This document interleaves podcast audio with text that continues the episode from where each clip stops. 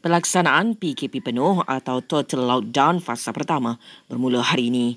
Tempoh dua minggu ini merupakan tempoh yang amat penting bagi negara untuk melandaikan lekuk COVID-19. Sehubungan dengan itu, Perdana Menteri mengumumkan bantuan program strategik memperkasa rakyat dan ekonomi tambahan Pemerkasa Plus berjumlah 40 bilion ringgit. Ujar Tan Yassin, Bantuan itu menekankan tiga matlamat, itu mempertingkatkan kapasiti kesihatan awam, meneruskan agenda prihatin rakyat dan menyokong kelangsungan perniagaan. Ia merupakan inisiatif terbaru kerajaan untuk membantu meredakan cabaran dihadapi rakyat terutama dalam tempoh PKP 3.0 ini. Antara bantuannya ialah BPR tambahan antara 100 hingga 500 ringgit mengikut kategori pendapatan moratorium automatik selama tiga bulan atau memilih untuk mendapatkan pengurangan baran balik secara ansuran sebanyak 50% selama tempoh enam bulan untuk golongan B40 dan yang terjejas.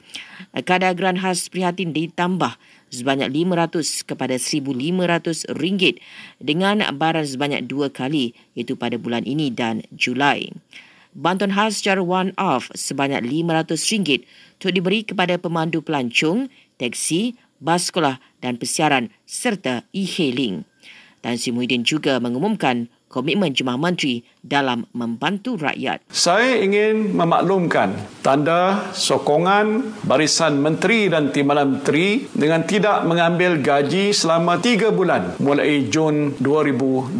Gaji yang tidak diambil ini akan disumbangkan ke dalam akaun amanah bencana sebagai membiayai pembelanjaan berkaitan COVID-19. Sementara itu, kira-kira 2 juta belia dan pelajar IPT layak menerima kredit bernilai RM150 daripada penyedia perkhidmatan e-tunai. Bantuan itu adalah menerusi program e-belia dan pendaftarannya dibuka hari ini. Dan kes jangkitan harian COVID-19 di seluruh negara menunjukkan tren penurunan sehari dua ini. 6,824 kes dilaporkan semalam dan 67 pesakit meninggal dunia. Selangor masih merekodkan kes jangkitan harian tertinggi iaitu 2,111 diikuti Kelantan 695 dan Sarawak 654.